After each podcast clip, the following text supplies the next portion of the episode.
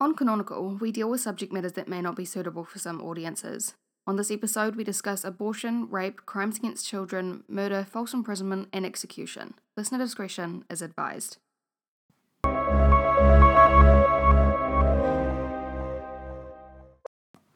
Everyone thought Timothy Evans had killed his wife and child. At the time, only Timothy and his downstairs neighbour John knew the truth. Evans hadn't killed Beryl and their daughter. John had. But the man who was hanged for their murder wouldn't be their killer. This is canonical.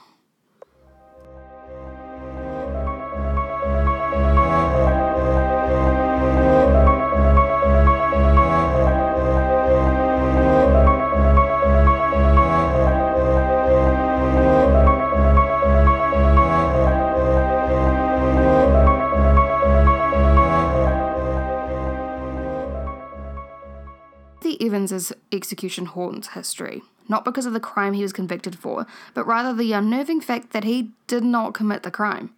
He had even revealed who had really done it during his trial. Despite his pleas that he was innocent, he was convicted and hanged. It wasn't until three years later that it was discovered that the real killer, John Christie, hadn't only killed Evans's wife Beryl and their daughter Geraldine, he had killed six other people and was Notting Hill's very own serial killer. Before we talk about John Christie, we need to backtrack a little and talk about Timothy Evans's past, everything that led him to being charged with his wife and daughter's murders.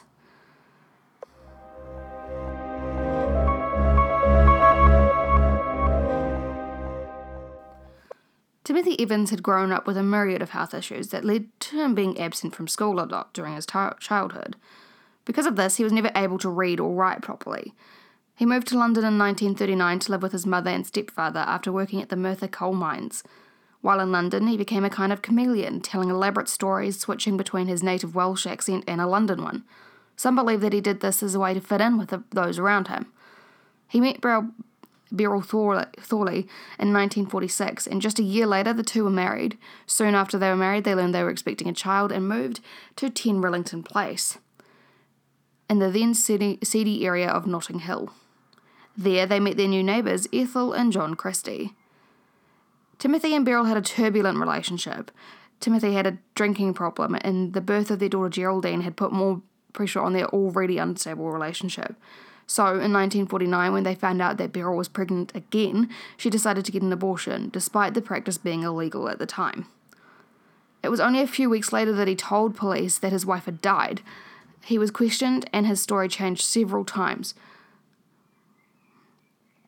Initially, he confessed to uh, that he had given his wife a concoction that would terminate her pregnancy, but had accidentally caused, caused her death, so he disposed of her body under a nearby drain. Upon searching the area, police were uh, unable to find any sign pointing to Beryl's remains, so they went back to Timothy, who had changed his story. This time, he told them that their neighbour John had offered to perform the abortion, but when Timothy had come home from work, John had told him that Beryl had not survived the procedure and died. Timothy said that Christie had told him to leave London, that he would dispose of Beryl's remains and make arrangements for someone to look after Geraldine. Timothy said that he went to Wales to stay with relatives, but on his return, Christie refused to let him see his daughter. This second confession prompted the police to take a look at the Rillington Place property. During this search, they found the bodies of both Beryl and Geraldine Evans wrapped in a tablecloth in the wash house behind 10 Rillington Place.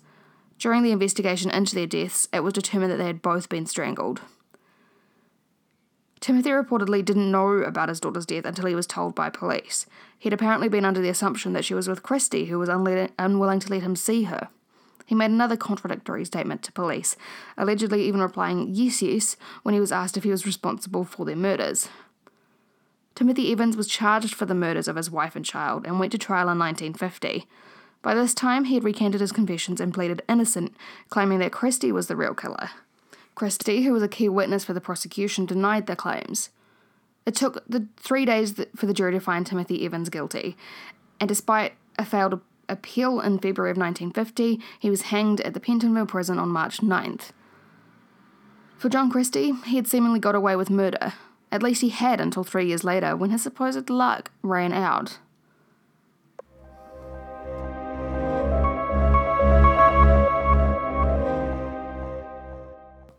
In 1953, John Christie moved out of Rillington Place. After he left, the landlord let another tenant use his kitchen. It was then that a horrific discovery took place. There were three bodies hidden in the kitchen.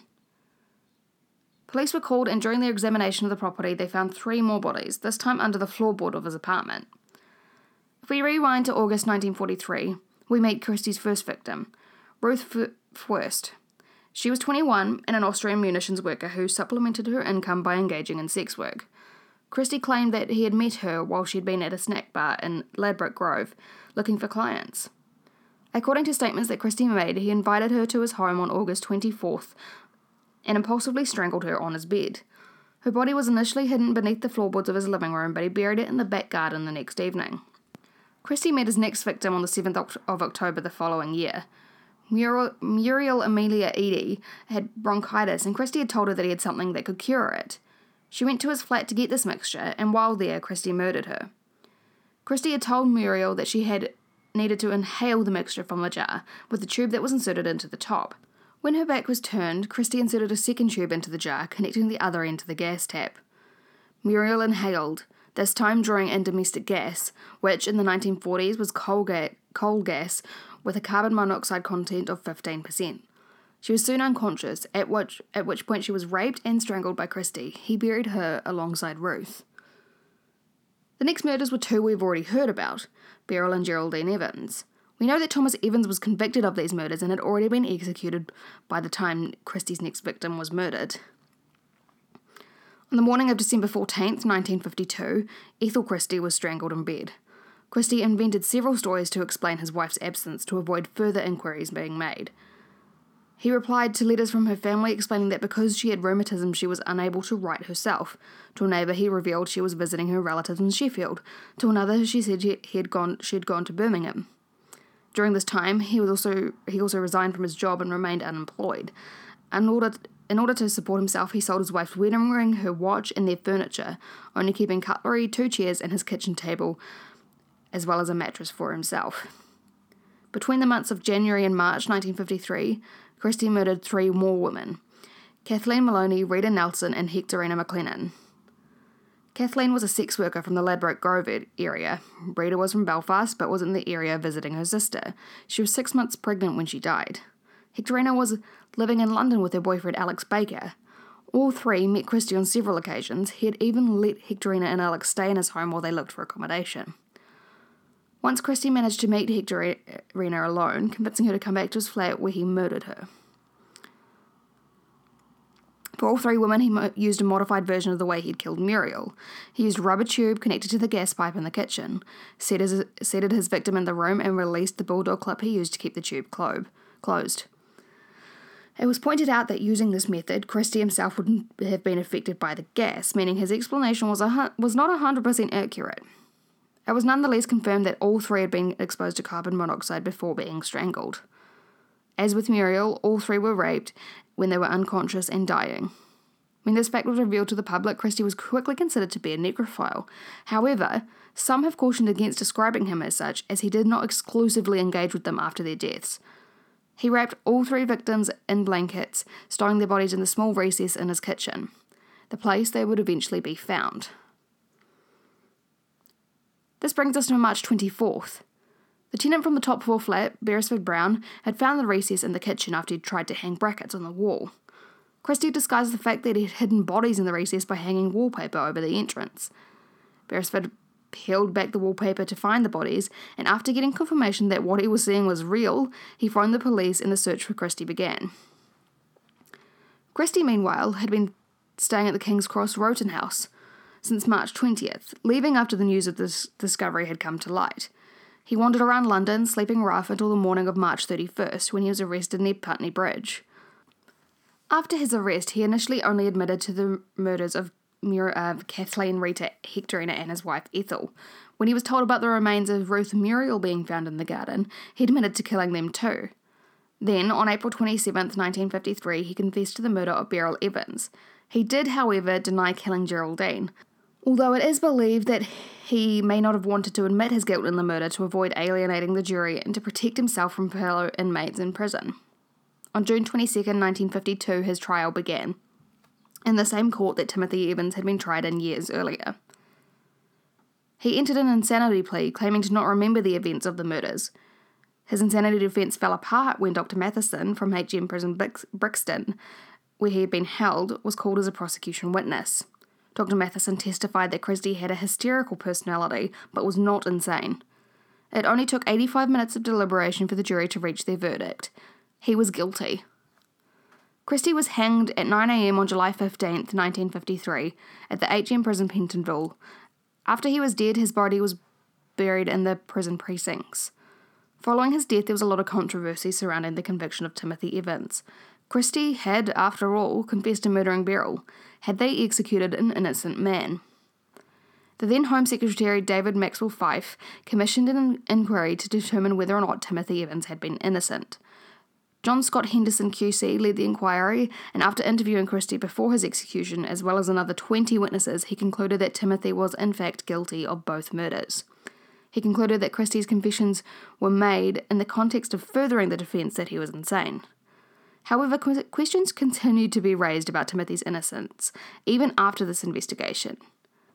The Henderson inquiry is criticised for being held over just one week and for being prejudiced against Timothy Timothy's innocence.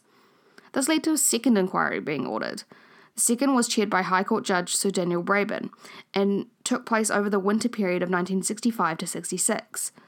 Evidence was examined from both cases and the arguments for Timothy's innocence were evaluated. He concluded that it was more probable that Timothy had killed Beryl but not his daughter, who had likely been killed by Christie.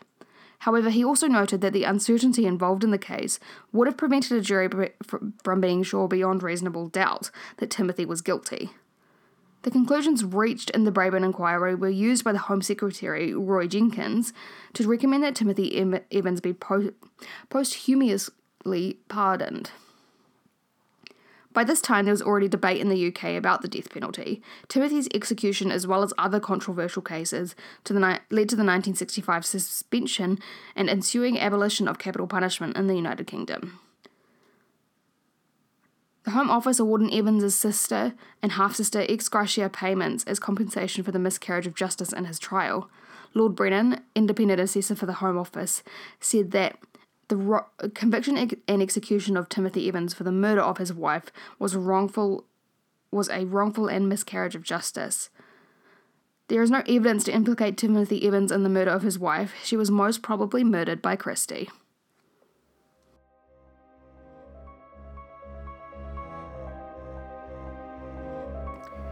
Thank you for listening to Canonical True Crime. Sources for this week's episode include The Independent, The BBC, People Pill, and more. A full list is available right now on our website, canonicaltruecrime.com. Follow us on Instagram at Canonical True Crime to keep up to date with all the latest news and be the first to follow, uh, first to know when a new episode drops. Rate, review, and subscribe on Apple Podcasts. It really helps us out. You can also listen on Spotify, Stitcher, Amazon Music, or wherever you listen to podcasts. If we aren't on your favourite platform, let us know and we'll do our best to get on there.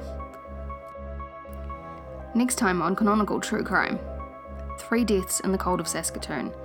Three deaths that would eventually lead right back to the people who were meant to investigate them.